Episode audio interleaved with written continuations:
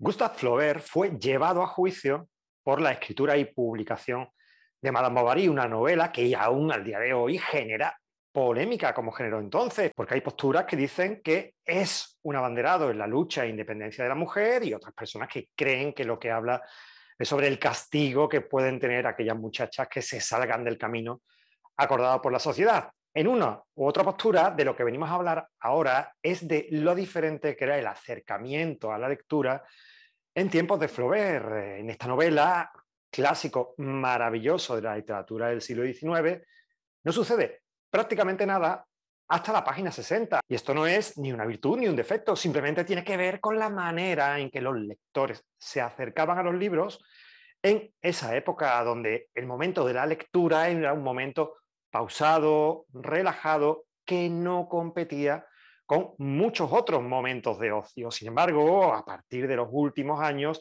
la competencia sí es feroz, no solamente con la televisión, el cine, videojuegos, plataformas, de manera que el momento que los lectores dedican a la lectura es cada vez menor. Eso, de una manera natural, ha llevado en que en los últimos años la visibilidad de los escritores sea cada vez más necesaria. Al día de hoy, a diferencia de la época de Flaubert, donde te podías retirar al campo a escribir, los escritores tenemos que dedicar mucho tiempo a interactuar con la audiencia, con la parte positiva que tiene y también la parte negativa que conlleva todo esto.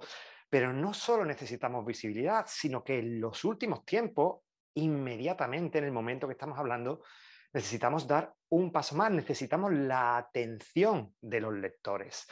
Y esta atención tenemos que conseguirla por muchos recursos. Si tú sigues mi canal, que por cierto te recomiendo, que todas las semanas subimos contenido de interés para ti, para escritores y para escritores, y solamente tienes que suscribirte para que te avisemos. Si tú sigues mi canal, verás que habitualmente te doy diferentes tips, diferentes recursos para atrapar a los lectores al principio de la novela y soltarlos al final para captar su atención. Hace unos años captábamos la atención en las primeras páginas. Después se hizo necesario captar la atención en el primer párrafo. Y hoy lo más aconsejable es que consigamos captar la atención de nuestros lectores en la primera frase. Y de eso vamos a hablar ahora, de esa primera frase de nuestra novela, primera frase de nuestro relato.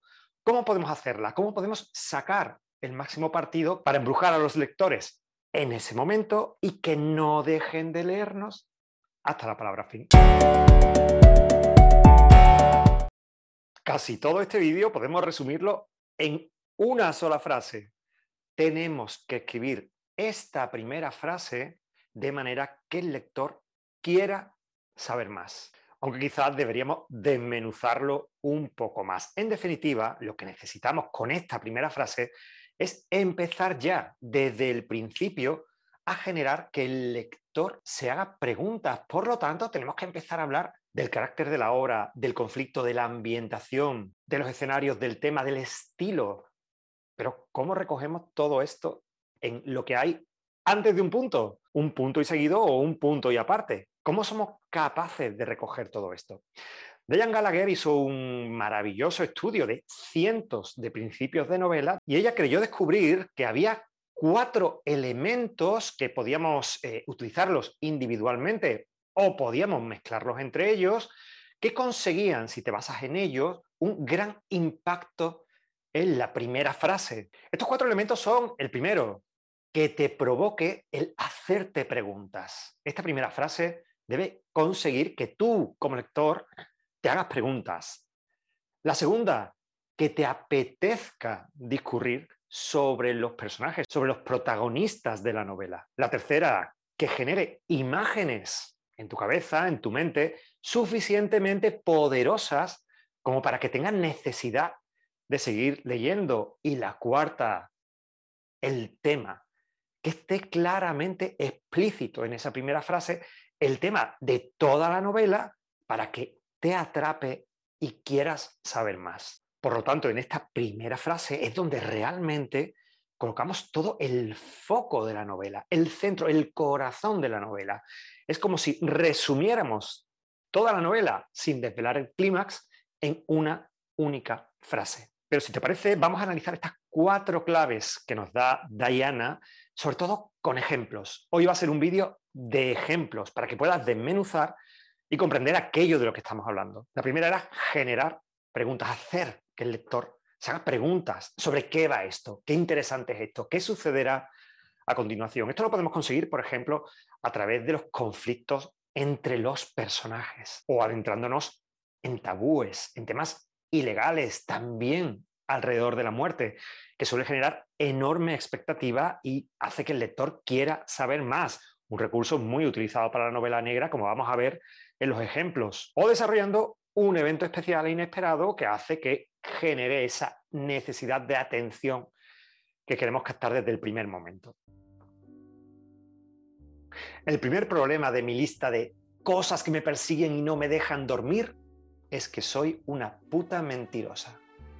Alguien que lleva muerto cuarenta años no puede ser secuestrado y, desde luego, no puede sangrar. Todavía recuerdo aquel amanecer en que mi padre me llevó por primera vez a visitar el cementerio de los libros olvidados. La segunda tiene que ver con los personajes. Al fin y al cabo, lo que tenemos es, con esa primera frase, evocar una característica del personaje, del protagonista, para que de pronto aparezca todo su mundo alrededor de él, arropándolo, y surja esta necesidad de querer saber más, de tengo que leer a ver qué sucede aquí. Un ejemplo de esto son las frases que vamos a ver a continuación. Nerviosa, Tuba tamborileaba con los dedos sobre la barra. El primer recuerdo que Cosette conservaba de su padre era muy vívido. Estaba hundida en una silla anatómica infantil, en el asiento trasero de un coche, y frente a ella, al volante, él le anunciaba que su madre había muerto.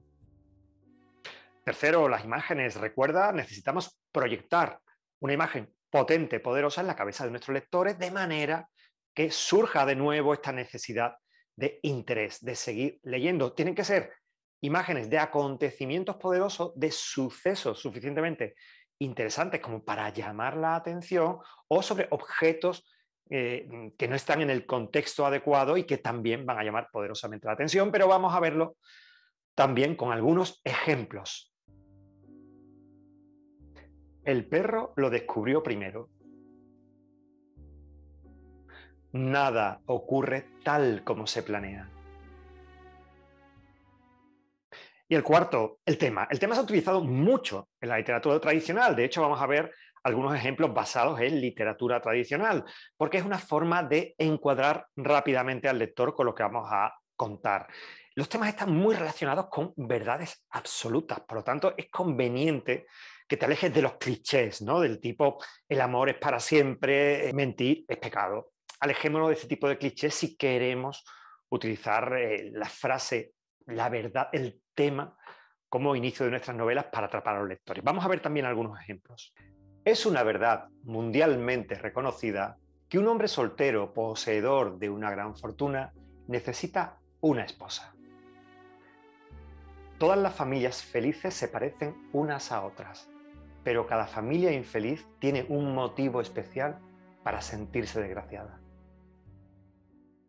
Y aunque estos son los cuatro elementos que nos comenta Diana Gallagher en su estudio de cientos de comienzos de novela, también es cierto que hay otros dos características que te recomiendo que también tengas en cuenta. En primer lugar, comenzar con un diálogo. En los talleres de literatura creativa se suele decir que no es conveniente comenzar una novela con una frase, con una línea de diálogo, porque falta el contexto, el personaje, etcétera, y pierdes de alguna manera eh, la fuerza de esta primera frase.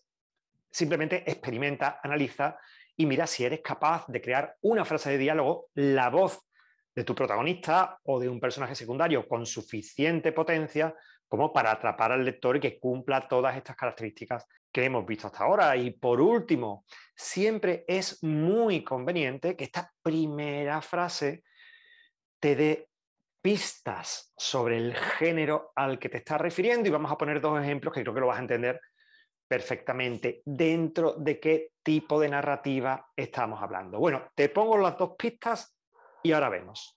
Mientras observaba entrar a la joven que acababa de recibir en su casa de Londres, a Sebastián Lord Saint Vincent se le ocurrió que tal vez se había equivocado de heredera en su intento de rapto de la semana anterior.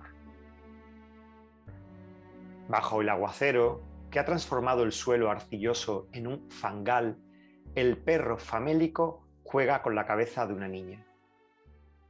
En efecto, la primera es una novela romántica de la regencia, en este caso de Lisa Claypass, y la segunda es de nuestra maravillosa Carmen Mola y su última novela ganadora del Premio Planeta, La Bestia. Primera frase es forma de llamar la atención de los lectores, otra más de las muchas que tenemos. Oye, pero si las aunamos todas, al final conseguimos verdaderamente decir: hola, soy escritor, soy escritora y estoy aquí. Me encantaría que en los comentarios, si estás orgulloso de alguna de tus primeras frases, nos las pusieras aquí para que pudiéramos degustarla todos, y además nos cuentas qué novela es, dónde la podemos encontrar, y es una forma también de ayudarnos a promocionarnos. Bueno, muchas gracias, y este es otro programa más de Escritor Profesional, tu canal todas las semanas, contenido de valor para ti, escritor y escritora. Nos vemos la semana que viene con más vídeos.